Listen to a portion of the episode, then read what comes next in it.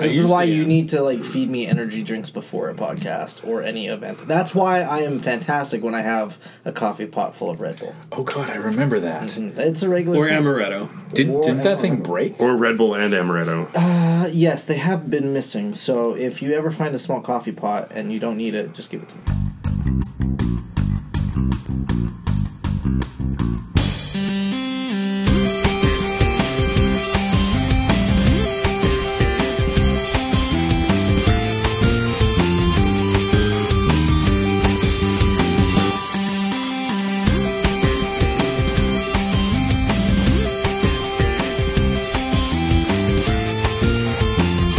Welcome to another episode of Hobby Day in Canada. I'm your host Tom, and with me as always are. Dan.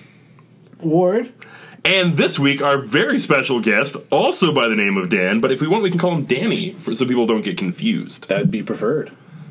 Let's do it. Done. Okay, so um, we'll just jump right into things. Uh, I guess we are. The astute listener will notice that we're going to be we are down two people today, but uh, don't worry, they are both alive, and we're hoping that if we can get the ransom money out to the kidnappers soon enough, that we will see them back in one piece. all body parts connected. Except for that one toe we got in the mail. Well, I put that on ice, so hopefully it's good. Good. That was, that was quick thinking. Yeah, I, I did not know that you were so like on top of this whole I'm on the kidnapping fucking thing. ball. On Did, the ball. did they also send us a ball? Not this time.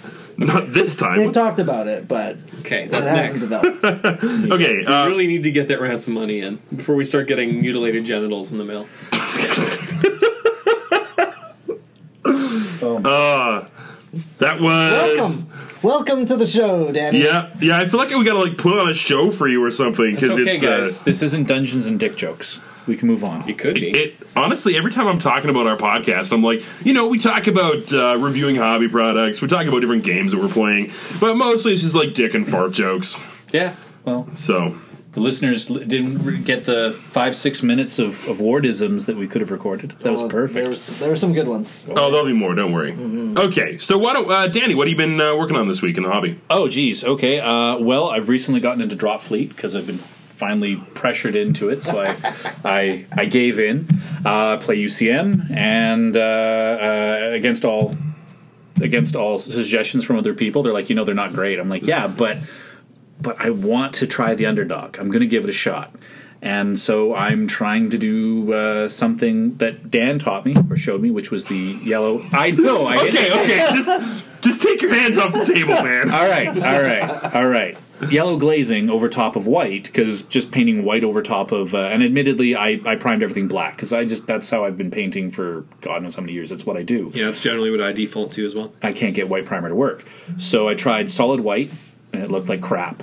And then I tried, uh, or sorry, sorry, uh, black with yellow on top, and it looked bad. And then I base coated it ivory from Vallejo, the game color.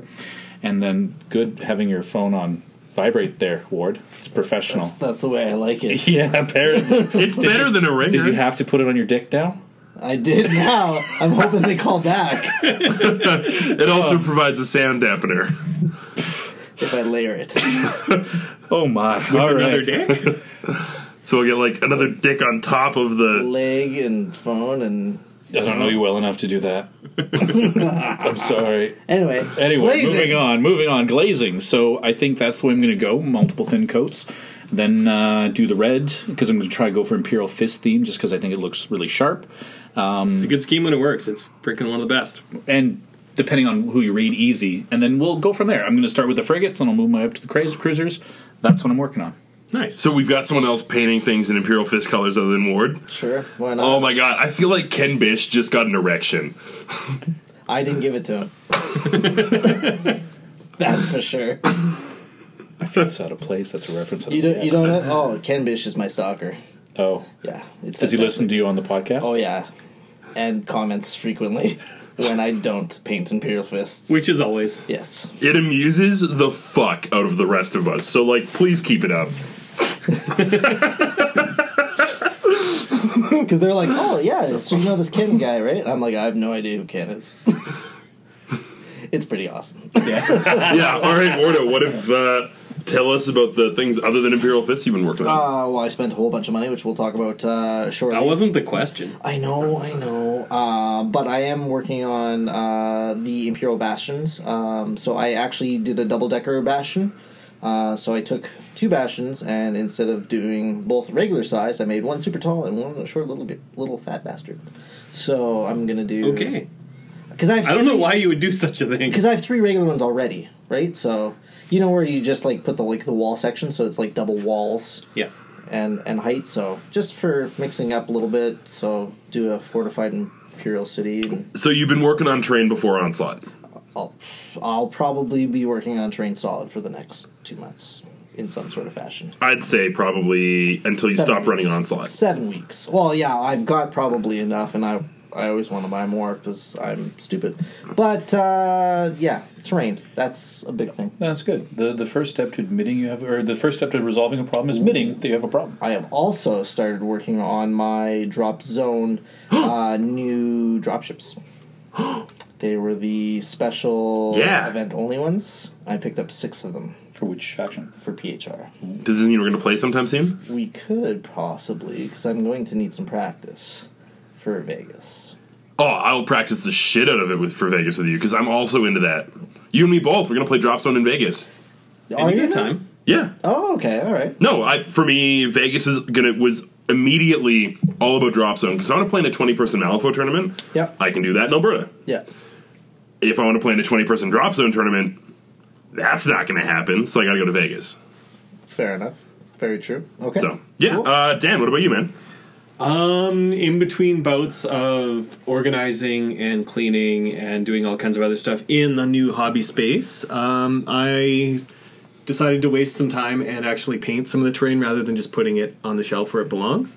No, So I've been picking out details on some of the uh, Warhammer Fantasy scenery, like the old Witchfate Tor and stuff like that, like painting skulls by the absolute bucket loads and uh, picking out other like the various glyphs and icons and some of the metalwork and stuff like that. Whereas before they were just uh, dry brush stone and a couple of like accent color stones picked out.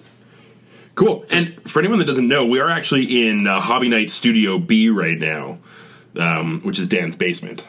So it's kind of exciting. We're somewhere new. It's a little, little different. We'll be, Uh, we'll be gentle because it's the first time. no, we're not. Fair enough.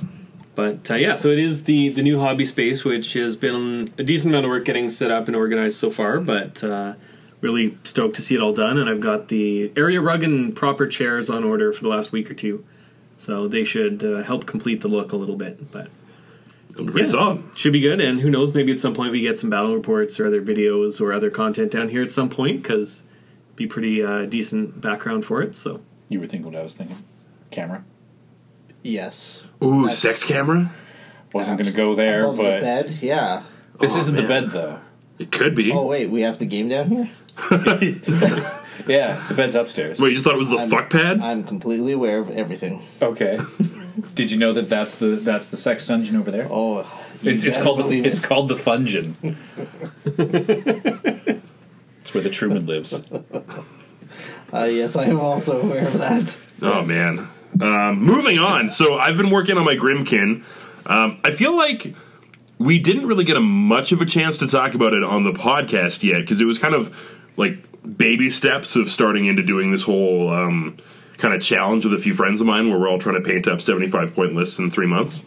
Um, but that's basically dominated all my time in the last uh, two and a half weeks, four weeks, month. Yes, month. something like that. Um, August ish. Yeah, I realized very quickly that, be, you know, I talked about this in terms of my Cephalyx. We haven't talked about me working on Grymkin yet. Because I was originally going to work on my Cephalyx for, for this whole project, and then about a week in, the Grymkin box came in and I bought it, and I was like, hey guys, is it okay if I switch up what I'm working on? And uh, they're like, yeah, just paint your fucking models. Which, to that, I can't really say anything. Um, and so I started working on the Grymkin, and I. I've had a couple weeks where the models are like 80% done, but then I'll like put the black rim on the base and call it done for the time being. So for the purposes of the challenge, like they're playable, fully painted models, but they're not. They're three colors. Well, they're they're like 12. Well, three colors is minimum. Yeah. Yeah. So they're fine, but they're not done done. But I'm gonna try and push myself. I'm trying to speed up my technique of how I'm painting up the excuse me, the dread rots. and they should actually. I'm hoping to get those guys done in time. The Peter Pumpkinheads. Yeah. Nice. So, because that first one was pretty quick, and what I ended up doing actually was airbrushing a lot more base coats. But because I'm going back and manually shading it, I don't really care about overspray. That's true. Like, if uh, are you you just spraying and highlighting one color, No highlights, just base coats. just base coats. What I did, the base coating on the denim, the metal, the burlap sacks, and the pumpkin heads on all ten in like an hour. Are they quite separated then for the overspray, or No, but I'm going back and um, like painting in and kind of um, fuck. I, I hate to say this out loud. I'm two brush blending a lot of my shading. Um, it just feels douchey to say. For whatever reason, it is the most pretentious sounding painting technique to come along in a while. Yeah.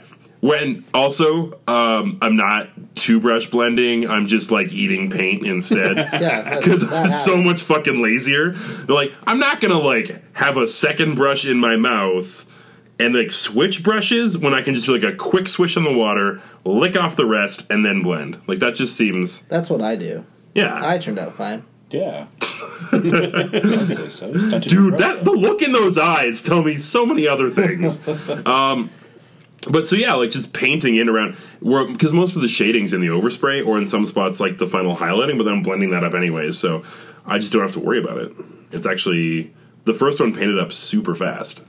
Gotcha. And then you've So- just been lazy for the other ones. Is that what you're saying? Well, I started yesterday, dude, Oh, okay. Which enough. is like a week earlier than I've done for the rest of this I, challenge. I had no time frame reference, so I just was being an ass. And I do want to, I got to just say while we're talking about this right now, um, so I was talking with Taylor, one of the guys doing the challenge, and apparently they leaked some new rules for Sorscha 3 where she's in Manowar armor. I've seen pictures. And he was just like, fuck trolls. I want to paint Manowar. And this was on, I believe, Tuesday or Wednesday. We're getting together on Friday to have this whole ch- painting challenge thing. And he's like, Can I switch to Khador? And my words were like this. Anyways, like, just pay, if you can paint 15 points in three days, have at her. So he did. He was just like, fuck it, and painted up 15 points in three days. So, Well played, Taylor. yeah, so kudos to that. Like, well, you called my bluff? I don't know. You stepped up to the challenge? Why not? Um, so I, I could probably rant a little bit more about what's going on there, so I'll save that for later. But uh, let's jump into Ward. You were talking about spending some money. What the? What were you buying? Oh, uh, so I have a new favorite company. Uh, new flavor of the week. Uh, I will be playing some Blood Bowl. Yes. So I have purchased uh, two factions. Uh, one is currently in Kickstarter, which should be arriving December, and the other one is out right now. So we'll see how fast they get shipped from Italy. So from Which ones? From Greebo Games, I picked up the Dark Elf Kickstarter, Yep. uh, and I just focused on the Dark Elves because they were doing some uh, dark uh, wood elves and dark high elves if you wanted to like pick up some different their war dancers looked pretty cool actually. Their painted up uh, concepts and such looked really good. Actually you'd probably get a kick out of them. And they have a burning tree man. So a tree man that's on fire. He's quite dark and interesting.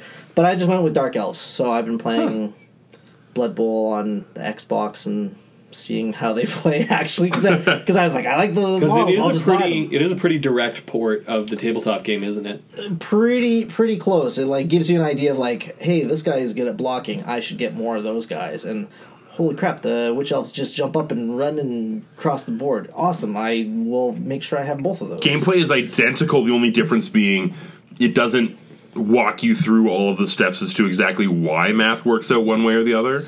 It's just like you click on the space and it tells you what the dice would be. Yeah, it's like one So- dice, two dice, or like, oh crap, you roll two red dice. That's probably bad. You don't want to throw a hit on that guy, sort of thing. So yeah, so I've been doing that. Uh, What's the other team? You got Dark Elves and I picked up a undead team.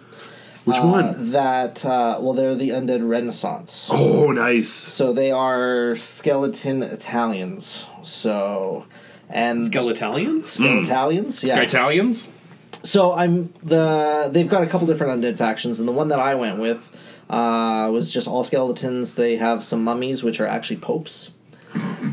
Whoa! Yeah, I'll show you some pictures after. They're pretty fucking amazing. Zombie Pope! zombie popes. Uh, and then yeah, skeletons and the blitzers are a little bit more in like uh, armor uh, with flaming skulls. Like Swiss Guard kind of Like armor. gendarme.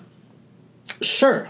Yes, all of the above. Uh, I'll show you pictures, like I said. So it, it almost looks Spanish looking. The armor. Like The, Conquistadors? yeah, the like the the breastplates and everything like that. Yeah, Not Swiss the Guard. helmets, Yeah, okay, yeah. The Swiss Guard to the gendarme. It's the same term for the same Oh, people. okay. Or two terms for the same people. But There- you, there- you had us at zombie popes. Yeah, like Dude. they they there's like two that are like there's four different ones and like two of them look freaking amazing. So I'm just like yes. So I spent a lot of money with Greebo Games, but that one is out already. uh, I just got to see how fast they ship from Italy because that's where they're based out of. Who knows? Are you, are you gonna paint them up quick and then we'll play some Blood Bowl? Uh, probably not quick, but I can play some Blood Bowl for sure. So oh, and speaking of Blood Bowl, I'm also ordering ten Blood Bowl mats. So Are you getting custom ones to that? Just by, dipping a toe in and buying 10. Are you getting You know, Maelstrom you know, stu- for Maelstrom Gaming to do them down in Yes. Calgary? Yes. So he is doing up uh, two custom mats uh, for my event. A third custom mat that will be for a prize at the event. Uh, and then I'm picking up pretty much like one of every other mat that he currently makes. So Oh, so you're not having like a full swath of Sactacular mats? No. It's going to be a couple mixed in? there'll be two spectacular mats with the onslaught logo, and then the rest So top table, bottom table? could be, could be, or just random tables that are. Do you have any spoilers for what's on the Sactacular mat? Uh, the logo of onslaught. Is that what you're looking for? I don't know what you're going for. I was I was kind of hoping there'd be something a little bit more in theme with the Sactacular. Oh no, I like a bunch of like jock straps or something littering no, the field. No, I didn't go that crazy, so I just went with the logo. Jock straps will be Next year. different parts and things. Maybe that's a door prize. When I say Oh door my- prize, I'm just gonna say prizes. so, so uh, I assume then your your your Blood Bowl mat that's going to be for the Blood Bowl players, or would that be for like, hey, you? Uh, this is like one of those one of those old out of the basement things where it's like, hey, you're like the best favorite player out of this game set. Here's a starter set or a mat for another game. Oh, you should no. probably try that one. yeah, no pri- prizes are going to be done a little bit differently this year. So uh, the Blood Bowl mat is going to be for a Blood Bowl player, of course. This uh, this way that I'm doing prizes How this year and everything like that. Well, that worked really well Yeah. when you had two systems, right? Yeah, 40k And- fantasy. Yeah, Right, and you're like, man, you suck at 40k. Here's a fantasy starter. Man, you suck at fantasy. Here's a 40k starter. yeah. And what's ironic is I remember people who were at those tournaments where they were like, "Oh, that's kind of offensive." I'm like, "Really? That's like an eighty to hundred dollar box. Yeah, they Probably more. Like a lot Probably more now." I got angry one year when I was like solid competition for last place. Um, this was at uh, conflict in Calgary, and one of my opponents didn't show up, so I got the I got the buy wins. So it took you out of the running for a free starter set. The worst part is, is this was back when Sixth Edition Fantasy was still going, and it was all of the orcs. And I was like, I- I've been playing this game already for like six years, but I could always use more orcs. Mm. Oh, I know a prize you should include, and it's not going to cost you much either. It's going to save you some money, so you're going to like that. Is it jock straps? Because that's Not even the yeah. Uh, remotely close. No, I'm not going to go that route. Is it used jock straps? There's no jock or straps Oh. of any kind. Okay, then maybe I'll be interested. I guess. Okay, so so I mean, if you want to put a jock strap on it, you can. Oh, um, because it certainly would have the dimensions for it. Uh, I'm concerned. No, no, no, no. It's, it's Come on, man, get to the fucking point. What are you? Okay, so so for the person who just absolutely demolishes every opponent, sandbag. Oh. Because they sandbag their opponents. You can even put a jock strap because it is football related. Or just fill a jockstrap with sand, oh. and then it's a sandbag. Sa- Sandy, Sandy jock. And and icy hot. Ugh. Because then on the Oh. off chance that they're stupid enough to wear it, it's going to be sandy and icy hot. It's just bad news. inside. Yeah. I feel like if ward was to give me a jockstrap full of sand, my I would not last put that on. I, Yeah. yeah. I wouldn't recommend putting that on. I wouldn't even accept it. Wow. I'd You're not- accept don't it. you're take not- it wrong. You're not playing Blood Bowl. so- I'd put it on my mantle. I wouldn't put it on my dick. like there's a distinction here. Yeah. Graciously accept it, but Yeah, With I might Thank sniff you. it, yeah. Garbage. but it's not going near my genitals. yes, correct. Yeah. That's, that's safest for everybody involved. I think. Uh, Danny, uh, anything? So this segment normally we're like either things we spend money on or things that have got us really excited that we've seen like teasers for um, in the gaming world. I'll let you think on that for a second. Dan, how about you? Uh, well, the obvious one is Necromunda. Because, holy shit, those models look really good, and is it November 1st yet? Because I want those models. Well, and honestly, like the fact that it's multi-part kits with full customization for like a plastic gang kit. Modular, customizable hair, bitches. Yes, I do That's all like you that. need to know. Okay, so you're buying it for sure. I'm Yep. buying it for sure. I'm sure Steve's gonna buy it for sure. I'm waiting for scabies. You could make scabies. I'm waiting for scabies. Mike- Scabies, you mean? Scabies? Mike, I'm sure Mike. Short for like scavengers, right? I always thought it was like a weird STD thing. No, I think the double V is so it's pronounced scabby, and s- it plays off scavenger. So Oh. scalies are the subspecies of reptilian, like turbo tough bastards in the scabby gang. And isn't Scab like in the what is it, Kal Jerico books? Isn't Scab or Scabby? his- Scabs is his uh, half Henchman. um, half rat skin, um, you know, henchman guy. yeah. Character is what I'm getting at. Because I heard scabies, and I'm like, okay, Yes, I can that's- see, that's I can see how you could like lump a lot of the terms together. But yeah, I, I do believe it's scabby.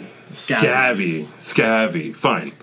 I'm waiting for those ones. Oh, okay, Bitches. fair enough. And it does sound like there will be some cool gangs bef- that didn't necessarily have representation before. Like they've talked about, hey, we have a Genestealer cult range. We can like actually have official Genestealer cult models now. So oh. there's. It sounds like they want to do all the gangs from old school Necromunda and potentially new ones as well. Excellent. I will be buying the X Men when it comes on sale. The Spires, Yes. nice. God damn it, Ward. Just to ruin X-Men. everybody's day. Yeah, because all the other gangs have like 15, 20 guys, and then you have the X Men, which are like five guys, and just like, oh, my suit levels up. Doo-doo-doo. Oh, the Spire guys, right? Oh, yeah. Oh yeah, yeah. Yeah, I'm gonna come down and just hunt guys. They were the they were the internal balance machine of like one of the gangs are getting too good. Play against Ward. Three members are dead. And uh, it'll be interesting too to see if they do um, the Enforcers or Adeptus Arbites or however you pronounce that. Jay would be all upon that. Because if they do multi-part plastic, not Judge Dredd models, that would just be badass. Yes. And they need they need to do that. Can we just call them Arbidians? Arbites. Sure. Who knows? Who cares? RBs. Judge Dreads. ETs. I'm really excited to see Jay's Arbidies once they're painted up. It does sound a lot more entertaining when you say it that way, so I'm going to say, Right? hey, let's do it that way. See, it, I'm not completely insane. I just like saying things that roll off the tongue. Jay's Arbidi committee. Oh shit! Jay's Arbidi committee does roll off the tongue. Yes. I like that. I like that. But uh, Trademarked. yeah, so I think I think the faction I would probably want to do first is the Eschers, and I like how the Escher Wildcat scheme is very reminiscent of the Borderlands Sirens. Do you have the old Eschers? Yes, they're right behind Danny's head. In In I which can one see of them. these dozen oh, bins? That one right there, I can see. The bin full of the Necromunda I can see the blisters. black. Oh, yeah, I and, remember uh, moving that Azure one. Striping That one sucked because it opened up and just got everywhere, and I'm like, oh, even in the raccoon wounds. but uh, yeah, so I've got Eschers. I've got I do have some scavies, Do you? but I've got all kinds of good stuff in there. Do you have scavies you want to hold on to? I don't know. We'll see. All right, I'm going to check out your scavies when we're done recording. Fair enough. Fair enough. Uh, Danny. Oh, sorry. Yeah, I think the other thing too is I do need to get some uh, mouse pad mats for the new place, and uh, Deep Cut has a Gotham theme mat where it's like a super almost black, um, like really dark gray streets and like the vents billowing steam and stuff like that, and it would look super tight. I think for like Underhive, like really dark, shady. Put that. Um, uh, Shadow War Armageddon terrain on it and have some like you know Hive Spire stuff going on. I think that would look awesome for Necromunda. So I might have to get some uh, of those mats at some point in the future, Yep. and that should be it for now. Cool. Danny, what do you got? Oh, geez. Okay. Um, well, obviously, I have recently got into Drop Fleet, so I'm not really going to go back into that one. Um, as I mentioned to you guys earlier before we started recording, I am interested. Uh, got a bunch of friends. They're they're pressuring me now to. It's like you should try Drop Zone. So it's like, all right. Well, clearly, I'm not going to make the same mistake and pick up UCM. I'm I'm going to go for one of the other factions because you know they're they're not hamstrung by how crap they are. Honestly, dude, in Drop Zone, UCM are pretty damn good.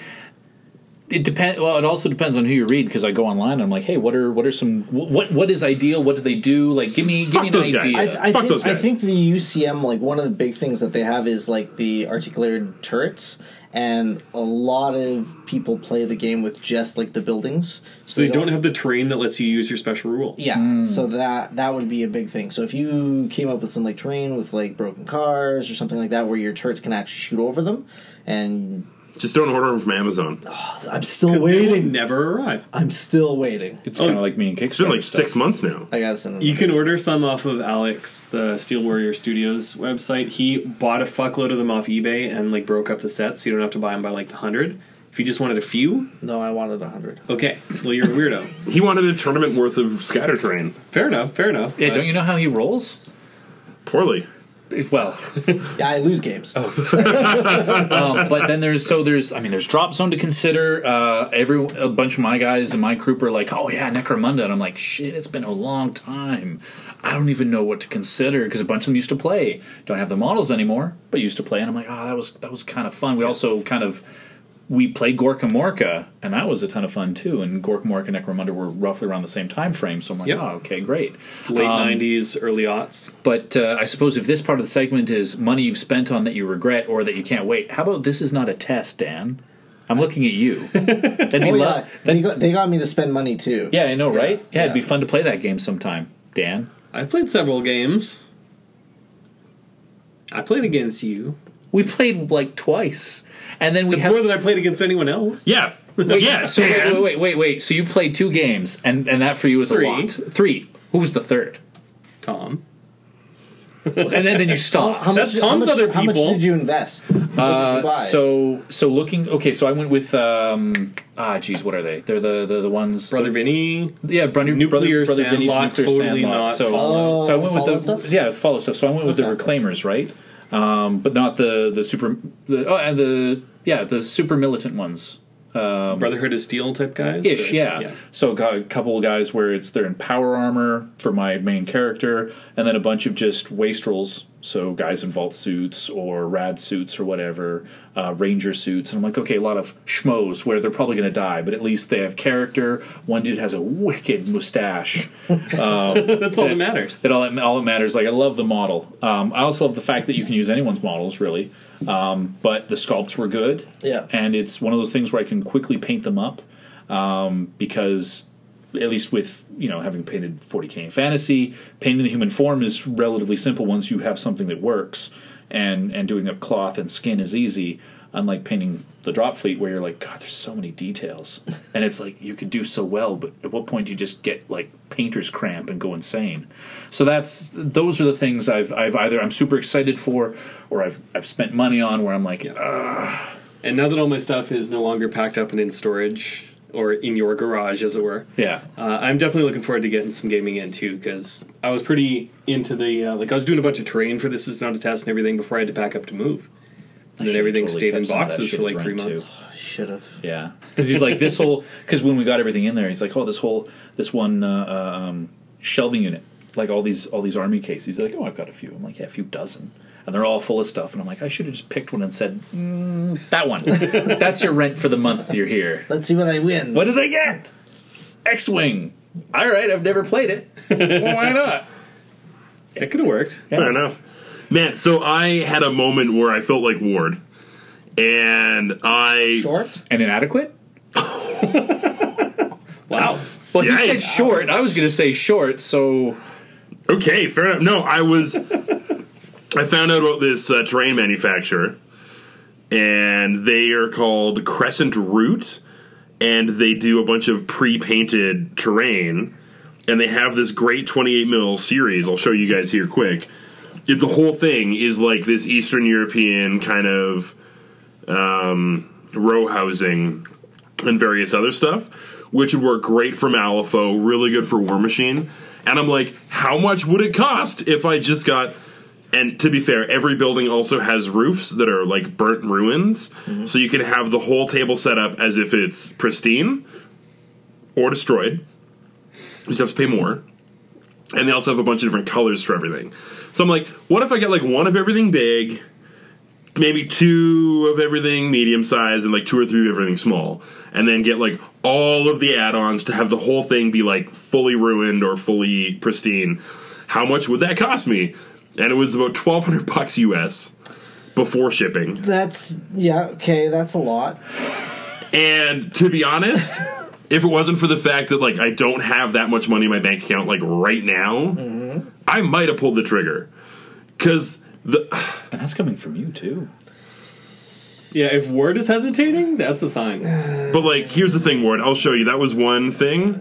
This is the whole series, It actually including looks like really a two hundred dollar church. It looks really good. But did you contact them and say, "Hey, you know what? I want to own everything that you have." No, I didn't do that yet because I'm not. I, again, even if they're like, "We'll give you twenty percent off," I can't afford that right now. But I want to because how often, like, how cool would it be to play a game of War Machine that was kind of in like a cityscape almost, right? Like, you don't have to go full super density, but like having a few more buildings, maybe some shrubberies, maybe like a little park with some trees or something.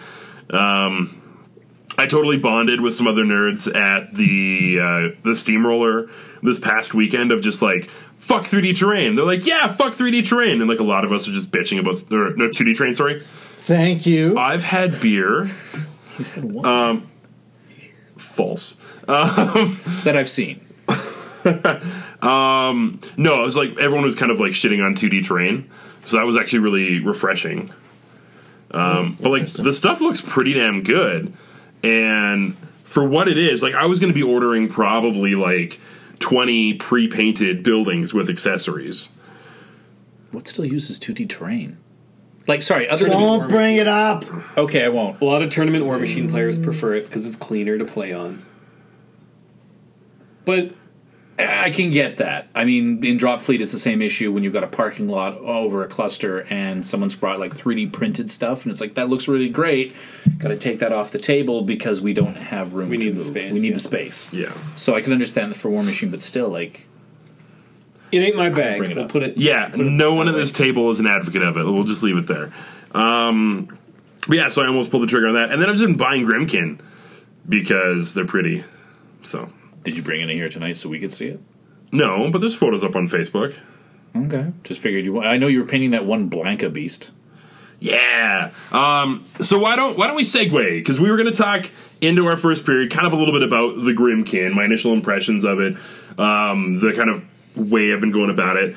I got to tell you, I want to just st- start by talking about Arcana. No Grymkin Warlock outside of the Old Witch 2 has a feat.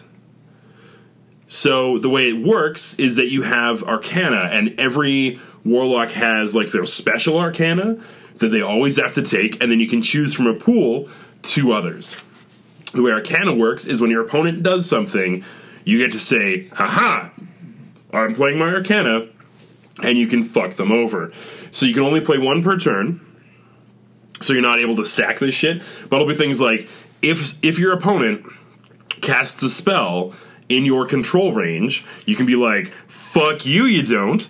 It uses all the focus it costs to, to cast a spell, as well any upkeep spells that your enemy has in play or animi that are up within their control range immediately expire. It's like a turbo dispel scroll. It's a turbo dispel scroll. Other ones, like you move into the control range of the Warcaster or the Warlock, sorry, you play a card and you're like, all right, all your models in my control range are minus two speed. You've got other ones where it's like, okay, uh, like the Heretics one gives you when an enemy model unit kills one of your friendlies, you play a card, and then any of your models attacking that model unit get plus two to hit and plus two damage, which can also be transferred if you wipe that model out. So one of the games I played, he had a, a warjack kill. It, it like trampled my shitty glimmer imp, and I was like, "Ha ha, sucker!" Put down that card, and then in my next turn, I was able to kill his um, his warjack, transferred over onto his war his warcaster. Skin and Moans charged the warcaster. He's like PNS twenty four, something stupid like that, and just made it disappear. Nathan was very happy. I'm sure. because he thought he had the game in hand. He was like, "I got this. It's great." No, False. False, false. Um, Well, it's interesting because feats are obviously, when they go correctly, they're massive game swinging events, right? So to have these little minor but more frequent, maybe. Would you like almost classify them as like a mini feat? Oh, they feel like that. Yeah. They honestly, because the thing is, is if used correctly and in the right context, I feel like your opponent can feel like they are a feat. But if you look at it, a lot of feats these days have like two effects or one effect that's so good. Like um, things will be like you cannot run or charge. Um, so like sure the minus two speeds like yeah that kind of sucks, but po- models can still charge if they've got speed buffs of their own. Like there's still ways to get around it, and I find the Arcana are easier to work around and you have to be mindful of the fact that it's your actions that trigger them. So they are not as strong as a feat, but you do get three of them. I would argue I don't think they are a third as powerful as a feat. I think it'd be about half. Hmm. Okay. But yeah, like you said, you get three of them, right? So you can kind of pick and choose, and hopefully you have one that'll be beneficial. And honestly, the way that I've been, the neat thing about it is that you pick your Arcana at the start of the game, not the start of the tournament. So depending on your opponent, you can actually modify it. Okay. And is there like a deck of Arcana? Yeah, you've got that's probably ten Oh, uh, Arcana that you can choose from. Plus, each Warlock has their own automatic one, so you get to choose two from that list. Oh, okay. um, where it gets really interesting, I find, is that Grymkin plays this like really cool like counterpunch kind of style where you are setting up your opponent to make a mistake and then capitalize very quickly on it. So one of the things that I like doing is it'd be things like uh, a perfect example of this whole mechanic is Karianna Rose. She's a solo that has Enrage. So if you don't know Enrage, it's plus two to your um, damage rolls. So or plus two strength. I can't remember exactly what it is, but it's either way. You're way better at damaging enemy models. Um, if you kill her for an entire round, all of your friendly models get plus one to attack and damage rolls because they're really sad that she died. Huh. So you have this kind of she's on the table, she does work for me. You kill her, it's maybe more generalized. It's not it's not going to be the plus 2, but it still is like army wide regardless of distance. So you're kind of trying to set up these situations where your opponent has a no-win scenario. Where it might not be an auto lose scenario, but no matter how they approach it, it's going to suck more than they want it to. Huh, that's an interesting way of doing it. which is a really fun. Which for me, like I love playing War Machine for the jank. So this is right up my alley. I could not have found a more perfect, both aesthetically and game mechanics wise, faction for me to play. And it's it's really refreshing too because they. It's not just oh like I have this model. And one of the problems I find with War Machine is that you move forward, you feet, and like your opponent's either going to have an answer to your feet or not, and then you kind of just kind of play it out from there. Whereas Grymkin's a little bit more dynamic. You're actually thinking and doing things during your opponent's turn because your Arcana is played during your opponent's turn, and then often utilized during yours.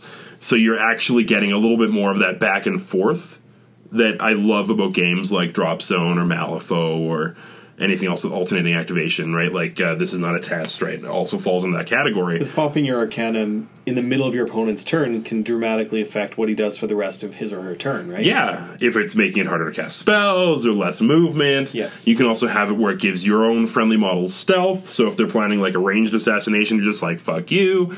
Um, all these different kinds of things. So It does seem very different. um, other than that, the model the models are really cool. Uh, they I got to admit, the dreadrots were made out of a very soft plastic, which kind of was reminiscent of board game bits. Like you know, almost like that soft kind of like zombies kind of thing. Yeah. So that was unfortunate to clean, but the detail on them is still quite high. Like, From the painted models, they looked really like decent sculpts and everything. So yeah, the sculpts are great. The casting's not optimal. The mold lines board you would never. You like it's I've I've cleaned some privateer plastics and it's no picnic. I don't like them. When you say soft plastics, so like, do you mean like when you're scoring them, trying to clean them, they they score too easily, or do you No, mean no, like, no, no. they flex? No, it flexes. oh, okay. this so is it's like Imperial- bendable, like zombies from the board game Zombies kind of plastic. Oh, okay. I was going to say like Imperial Assault. Those those models have flex to them, which is annoying because I remember my friend Golby. He's like, yeah, trying to clean these was a pain because you know you're going and all of a sudden it just goes whoop, and you Yeah. score a chunk out of it. Sometimes, yeah, you could do a, bi- a bigger chunk out. So, but I mean, uh, Mike had a good tip with like using your like thumbnail to kind of like wear it down and smooth it out that way. Too soft for that. Even too soft for that. Yes. No, this was. I had to, when I was doing some bits, brace it with one finger and scrape or cut with the other. I actually, the Wow. the usual technique of like side of the knife kind of scraping Yeah. to get mold lines off did not work. You had to carve. Really? Yeah, it sucked. But it's done. I got through the unit of 10, and the Dread Rots seem to be the only models in that consistency of plastic. There also does seem to be two different batches. Oh, is that also like how there's some Old Witch 2 models where it's like drooping and collapsing under its own weight? Yeah. Yeah, some of the apparently some of the ones that they were selling at Lock and Load, they're doing exchanges or whatever because the plastic cannot support its own weight. Which, and I would like, in Privateer Press's defense, they're not the only company to fuck up like this. Like, we all. Mangler Squigs. Mangler Squigs, right? Games Workshop has done this before as well. So, um, and I do got to keep coming back to the fact that the quality of the models are great. And once they were cleaned, like, it painted up super easy. Like, it wasn't Yeah. overly complicated to do the rest. Um, now, the neat thing about this faction, if anyone doesn't know, is that they are like a limited release faction. So it's not to say that they're never going to get new releases, but they're not part of the regular release structure. So if you're going to be picking up your Grymkin, recognize that what you have now, if you're not okay with that being it, don't do it. If you're like, this is all I need, then absolutely buy away, play away, and it's going to be great Um, fuck i i got a chance to play against grymkin at the steamroller when i was using my mercs and that was a lot of fun there's just it's just so many little fuck yous while you're playing against them like you you're like oh i'm gonna do this it's like oh no It looks. It looks like they have a corpse cart or something. yeah basically Yeah, okay. it, it actually also does collect corpses and, and dish them out uh, models like the Skin and Moans will use corpse markers and uh, it, it adds plus one to its strength and plus one to its armor for every corpse marker on it. So if you have five corpse markers on a Skin and Moans, it is rude. Like we're talking Raphael levels. So That's an old reference. Cool, cool but rude. oh, they're super cool. Like I'm glad that your audience is probably old enough to get that reference. Anyone 20 years old would be like Raphael. That's okay. I made. I made a really old reference today at work. So Yeah. yeah, about uh, one of the guys is like, we should come up with like a way to tag like these rail cars, and I was like, yeah, we should do it like the. Uh, Cigar of the Pharaohs from Tintin, and he's like, "Oh my god!" Well, at least the best part is though, like when you make these references, they land right because if at least one person gets it, it's only, worth one. only one guy got it. It doesn't matter though. At least one person got it. So I've got a customer who came in today, and they're like, uh, "Yeah, can you help me uh, uh, uh, with something?" I'm like, "Sure. Tell me what you want. What you really, really, really want." And they were savvy enough. They stopped and they go, "Okay, I'll tell you what I want. What I really, really want." I'm like, "Good. Tell me what you want. What you really, really want." So we did a Spice Girls reference, two dudes. But the best part is, he was old enough to get it. And, and that's what made it good. And that's- His wife, on the other hand, looked at both of us like we were crazy. Did he actually tell you what he really, really wanted though? Eventually, yes. Was it paint? Amazingly, yes, it Okay, was. all right. Yeah, No, no, but I was hoping it was like zig, it was zig zig ah. I, I, Whatever I, that I, is. I think it's zig zig ha, but but the point is, uh, uh, uh, sign countersign. It worked, and it didn't matter that his wife was like, "You're fucking idiots." Somebody got it. I feel- Somebody, I feel Somebody got like it. it would have been better if you started then propositioning him of like, if you want to be my lover, you have got to. Ah, give. look, when it comes to work, I'm professional, and I don't need to get sued. Just I don't, straight up. remember, I don't remember that lyric from the song. you don't? The, I'm going to get sued. It's in a remix. Oh, okay. Oh Yeah. shit! It's it's it's the R. Kelly remix. I think he was more worried about criminal prosecution than anything. Yes, but- absolutely. okay. Um, so the I guess the last thing that I'd really like to kind of touch on because um, whenever we have like War Machine or Malifaux segments, it's largely just me like spouting off at you guys. Um, so I, I joined the Wicked Harvest uh, Grymkin Facebook page, and I gotta say, it's one of the most positive, cool Facebook pages I've ever been part of before. Where, you know, I've been on the Merc page before, or the Scorn page, and like, you know, every once in a while someone's like, hey, here's a model I'm working on. But for the most part, it's very much like, what are your builds? What models are doing well? Like, how do we make these lists work? Whereas on the Grymkin page, and it might be the fact that it's such a brand new army and everyone's working on it, but there is almost a direct one to one ratio, if not in favor of the painted models of like, here's the models I'm working on relative to what lists work. Like, it's a very hobby oriented group as well Oh, okay. which has been really cool to see. Been a ton of different people paint, uh, posting all the way from like Jarrett Lee putting stuff in in this group Yeah, he's posting right now. to like people that are just brand new, but they're all putting the effort in. They're all really trying, and it's just been a really. It's sometimes really strange to see a very positive thing on the internet. Is, I is get it, that. Is it a popular faction? Would you say right now? Um, based on Locally? WTC, out of a couple hundred players at the WTC, there was twenty-ish Grymkin players signed up. Locally, at out of thirty-two players at our last Steamroller, there was two Grymkin players. Um, it's kind of hard to gauge because it's so brand new. Like the whole range isn't available yet. Oh, okay. So by the end of September, everything's. Oh, excuse me. Everything will be. You sound so excited. Yeah, yay, Grymkin. Yay, Grymkin! no, that's that's more of the like two hours of sleep last night. But uh, no, it's uh, it's been really positive, really great to see, and I got to tell you, I haven't had this much fun painting silly ass models in a while. It's like when I first got into Malifaux. So, Nice. What about those sweet, sweet elf models for This Is Not a Test? so I love those models, but they're a torture to paint because there's nothing there. But you have an elf tattoo. You also have. Uh, we've had this chat. You have a boner for elf. How could that not excite you more? That you have nine models to differentiate and paint up. I just need someone to play against. My shit was packed up in storage. Leave me alone. If you cared enough, you would have dug them out for him. Oh Fair my. enough. Anyways, Feeling very picked on all of a sudden. that's what you get. You know how we always pick on Steve at his house? Steve's not here, man. Yeah, we're at your house. You're like you've become de facto Steve.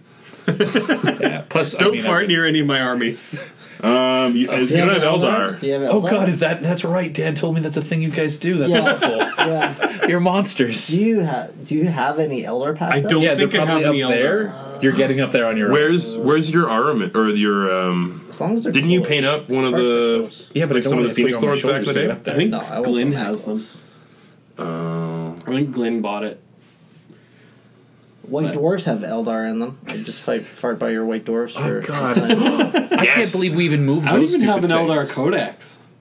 You don't? No, Oh. I never have had one. Interesting. what about the high elf models? Is that close enough? Ooh, that would probably be Nope, pretty close. nope.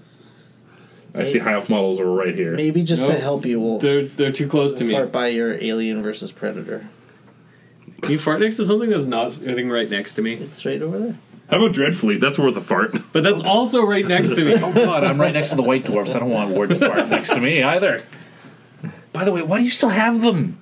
They know. were like White- 80 White pounds. dwarves are cool. Well, said no one ever. Uh, sure. Okay, I'll- look, I'll take maybe maybe maybe like in the early days they were okay, but I have two copies of White Dwarf 300 for some reason, and I totally. I think I used to as well. I forget what was in White Dwarf 300. Well, it was the big anniversary one that had a bunch of maps and other shit in it. that it was just They like the turbo they had- thick issue. They had stickers for the paint pots. I remember. Oh, yeah. and that's about it. This is we like to go random. Okay, what's the, Didn't 300 also have movie marine rules? yes. okay, go pick it up off the shelf. It's the thick one. Let's do a White Dwarf 300 Okay, off the like- cuff review Retro White Dwarf countdown. right now. Hold on, hold on. I think I just It's the double thick one. it's the big one, dude. It's The, the, blue one gray that's spine. Okay, shut up. When It- you say it's the big one, it's like It's- they're all of It's the nut. It's the one that has a three, a zero, and a zero. that is Word. twice as thick as the rest. Ward. I just want to say, And they're also all sequentially ordered, so you. Well, I'm trying to find it, and Ward, I just want to say that your contribution is clearly, clearly important to this, the continued success of this uh, One, podcast. two, five. Shut three up. star three. yes, three. Yay, there it is. White Dwarf 300! All right. Special bonus period! This whenever we're here, we should just like pick up a random white dwarf and like review it. Well, it's funny because when I was setting up all these books, it's half the reason I wanted to have all my like old, out like wrong edition codexes and stuff nearby. So if we get on some random tangent, we can like pull it off the shelf and back that shit up with cold hard facts. Random tangents are like a necessity of this group. Uh, yeah. Okay, so there's there's how to how to model a dwarf barge with Joseph Bugman, Yeah. and I remember that was looking pretty. Oh, ship rules. Yeah. That was pretty boss. Nice. Chippy ships. Uh, but where's the big one? Because oh yeah, it was it was the creation I think of the of uh, uh, the white dwarf on top of a shield with Bugman and Gotrek, and it's like yeah, it's not like you're ever going to really play with that model Because wasn't it like a thousand points? uh, it was something stupid and with all kinds of stupid rules. But, But you then they started introducing those characters, right? You're like, hey, you're on an oath stone. Awesome. Stand on it, and you're good to go. I, I, I, oh here here we go here we go. Space Marines in the movies. Oh yeah, movie Marines. Page 130. One Marine sur- surrounded by a whole bunch of orcs. Yeah, that's right. And like the stat line was Primarch esque. So that's that's pretty. Oh, well, much yeah, because they were all like strength and toughness six. Hold up Okay, the magazine oh, for the microphone. The, wep- Here you go. the weapons were. I'm gonna I'm gonna make sound for you guys to hear it. The weapons were kind of crazy, where it's just like, oh yeah, this gun shoots eight times. Oh yeah, like your standard bolt pistol is like four shots rending, and a bolter was like six to eight shots rending. Yeah. So a Space Marine was 100 points, weapon skill, ballistic skill 5, strength and toughness 6, 2 wounds, initiative 5, 3 attacks, 3 up save, leadership 9. Um, the dude.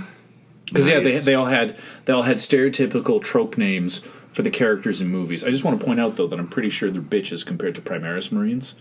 Uh, Primaris Marines don't. No. have Primaris highest Marines are just toughness or f- two wounds. Two wounds. That's real, and two attacks. As opposed to strength and toughness 5 and weapon skill, ballistic skill, or 6, sorry, and weapon skill, ballistic skill 5. Okay, never mind. Yeah, that's strength. Uh, the Rhino was 130 points, which, especially considering back in the day, Rhinos were 35 points. I feel like Rhinos now are 135 points. No. Well, they're Are they? expensive. Rhinos don't have that much gear, but yeah, vehicles got expensive again. Yeah. Anyways, so yeah, we had movie marine rules. Um, oh man, you know how I know this is an old dwar- white There's dwarf? Lord of the Rings. Lord of the Rings, the Mumakil showcase. The dead elephant special. yeah, so only counts as one. okay, so we yes, there's the dead elephant special. Um, also converting up the not so dead elephants. Um, oh shit, you still have Do you it. have the sticker still? Apparently, not that still they're have the any stickers. good, but yeah, I they, still have they those weren't paints. they weren't good because you know those paints don't exist anymore. still have oh shit. Look at this. We have original Dawn of War. Oh my God. This is like introduction to Blood Ravens in 40k. The original Dawn of War looks barely above Nintendo 64 level. Yeah, it's That's bad. that's not good. Oh, that is a Nintendo 64 level, dude. Um, but they've got the Prospecta, Somebody did do a Nazgrub. Nazgrub. So yeah, we got that. Um, lots of Space Marine shit because it's White Dwarf. Oh, yeah, I'm going. I'm going way back to uh, July issue 222 store copy. It's my oldest one. It's your oldest one. I think Jay might have given me that at one Boy, point. does it show! Because I remember like the Mordian Iron Guard, the Talarans, like the, the Valhallans. When I first started playing 40k, uh, one of my friends played Valhallans, and I was like, "Great, these guys look so good." And then, of course, it all became really kind of meh. Dated. Yeah, Turn- Okay, so if you want another point of reference for how old White Dwarf 300 was, it is the introduction of the Ogre Kingdoms. Nice. oh yeah. So, If you, or- yeah, if you have issue 300, you should go grab it off the shelf right now and take a stroll down memory lane. Yeah, it's pretty solid. So, until next time, this has been another episode of Retro White Dwarf Countdown. Let's do the Scooby Doo ending. I, I didn't realize in this one it's like how to paint a lizardmen saurus badly. I guess is the answer. Because I've just seen You too wa- many. look, look, it's washed. Done. Bam. Is that even washed? Yeah, well, look. Solid, washed. Oh, that That is a wash. yeah, but that isn't Badab Black, so it wasn't really washed. well, they had inks back then, bro. It wasn't just you know, normal those things days. sucked, man. Shut your mouth, No, sir. they were shit. When they came out with inks, it's the greatest thing they could have come out with. Or not washes, washes. Inks was awful. I agree. Inks are amazing. no, inks are awful. Inks stink. Random tangents and strong opinions. I will belligerently defend my opinion that inks are amazing, but you use them for a different thing, right? Like it's Yeah. washes are if you want to dip your model, inks are if you want to have more control. So, moving on to our second period, let's talk about more control. Ward, Uh, yes, so more control. We, uh, or I picked up, I guess, a uh, device uh, that you use for weathering. Uh, so this is from Green Stuff World. Um, basically, it is a tube with foam. And you can cut the foam, pull it out as you use it, and it's used for stippling for a lot of weathering. So if you want to do rust on buildings or vehicles or whatever, the foam technique is a pretty tried and true method, and this kind of just gives you a uh, stable platform and delivery device for actually doing uh, weathering on your models. So, not to downplay how cool it actually is, but for those of you at home, imagine, if you will, a firm straw with foam in it. And that is exactly what this is. Yes, it's it's nothing spectacular. It's not cutting edge science, not space age technology. It's pretty basic in the grand scheme of things. Uh, but I I personally don't want to put foam. Does in it a suck long, as it solid cuts? Is it an amazing invention of some It- sort? well, not not super amazing. So It definitely did suck. Uh, they produce two different sizes. Uh, so one is, of course, a little bit like larger if you want to do your buildings, and one you have a little bit more control if you're doing uh, smaller models, uh, weathering cloaks, the bottom of cloaks, and that sort of thing. Um, they come in just square foam, um, so it's highly recommended that you cut the foam randomly. Uh, Get an uneven texture to apply, not in a regular fashion. Correct. Yeah. So, and then as that dries up and you're not actually getting that foam texture, if it's like a solid piece of of weathering pigments or whatever paint, solid paint once it dries in there, you basically just pull out a little bit more, cut it off again uh, in a random sort of fashion, and then you're good to start dabbing and weathering again. So, yeah. Uh, they ended up being probably about a dollar fifty to two dollars each in the grand scheme of things after the order. Which I do think is probably going to be the main selling feature on these. Like they are fairly rudimentary, but they're also not charging you like eighteen dollars each, like a certain company probably would charge you. Even five bucks would have been a little absurd for this. Yeah. But at two dollars or less, like honestly, it was like I did try it out. It was pretty useful, like having a little bit, having something to hold on to. Mm-hmm. Because what I'll normally use for this style is the pluck foam from my cases. Yeah. Because it's already kind of in that longer, skinnier shape. Rip off one of the sides so it has the less uniform thing. Smash it in the, into some paint. Smash it onto a model and go. This had a smaller surface area. So I think it was actually really good. I didn't use it on Space Marine armor plates, but I imagine anyone that wants to use weathering on Space Marine, like shin pads or shoulder pads or that kind of thing, and they want to do the sponging, uh, would work actually quite well for that. I I think just having like the grip is a little bit more useful. You have a little bit more control. You compared to like I did what you did before is just like rip some foam that I had to tear out of a battle foam bag and just kind of smash away if, uh, on on the model. Smash a wave. Smash away.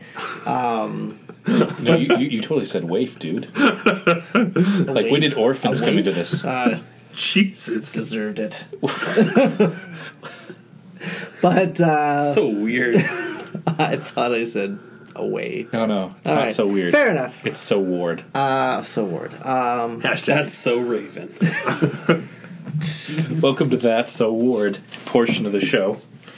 oh my goodness. Anyway, uh, so I, I found it really good on on the buildings. I didn't really use it again on like some of the smaller stuff. I prefer a cleaner paint job myself, but again, weathering like the bottoms of buildings or trees or what have you, right? Just for some shadows and shading. Or even for a guy like you that doesn't do a lot of weathering, like maybe a couple chips around the, the feet or like boots of an of an Imperial Space Marine with armor, right? Dusty. and this way Yeah. you're able to do it a little- with a little more control. Again, it's um, the size is nice if you're wanting something smaller, Mm-hmm. right? Like that's Yeah, and they and they sell them in the pack, so it's it's a it's a couple bucks. But again, the breakdown is is only a couple bucks per uh, brush. Uh, so you, get, exactly do they sell them? you get two large, two of the larger brushes in, in a pack, and three of the smaller ones.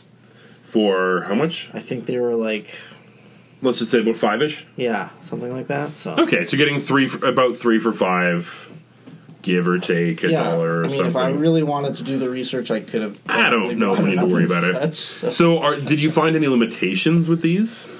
Um, once you use it all, I'm assuming that you don't. It's not easy to put foam back in. But you could use the tube for train, yeah, you can do. Like they're- some How big is the cabling, tube? Like a pen. Uh, yeah. like a centimeter. The small one's like a pen, and then the other one is probably. Oh, use the tube for the train, size- like you cut it up and use it pinky. as as terrain uh, bits. Yeah. Yeah. I was like, Jesus, whatever. like the storage. No, no, no, no, no, no. That, How big are the pieces of weathering, foam? weathering. Yeah. That, that Well, yeah, that image doesn't really. I don't always weather, but when I do, it requires two hands. yes, Yeah. correct. No, no, when you're weathering vehicles, so you're just like mashing it like a giant stamp, and you're like, there you go. I just did a Land Raider in two seconds. Yeah, so I mean, like the the larger one would be like a like a fat highlighter, and then the other one would be like Tom said, like a pen. for Do they come in like size. bundles or packs? Or is it just like Did you just show up to the podcast? I stopped? I was, Okay. I was paying attention. Yeah, because- but- you get three small ones. Three small ones per pack and two large ones for two per pack. bucks. No, They for- break down to about two bucks each. Okay, Yeah, so I I will less find- interested. Oh, okay. yeah. so like the Oh, it looks like they're Danny, like you mean- four like four euros for a pack. So His- like his five or Google- six his bucks. Google- couple strong. couple bucks more. Google Foo is a Oh, little yes, bit his better. Google Foo is so strong. Yeah, so yeah, so I, I mean, overall, I would probably rate this as a three. I don't think I'm going to go out of my way to order them.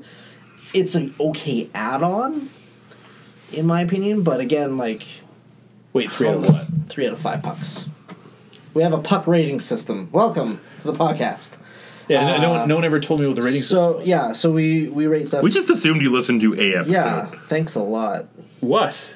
Can't help it. You guys don't talk about shit that I'm doing. Now I'm here. We're going to talk about some We important talked shit. Talk about Drop Fleet. I'm only now into Drop Fleet. Whose fault is that? Not my fault.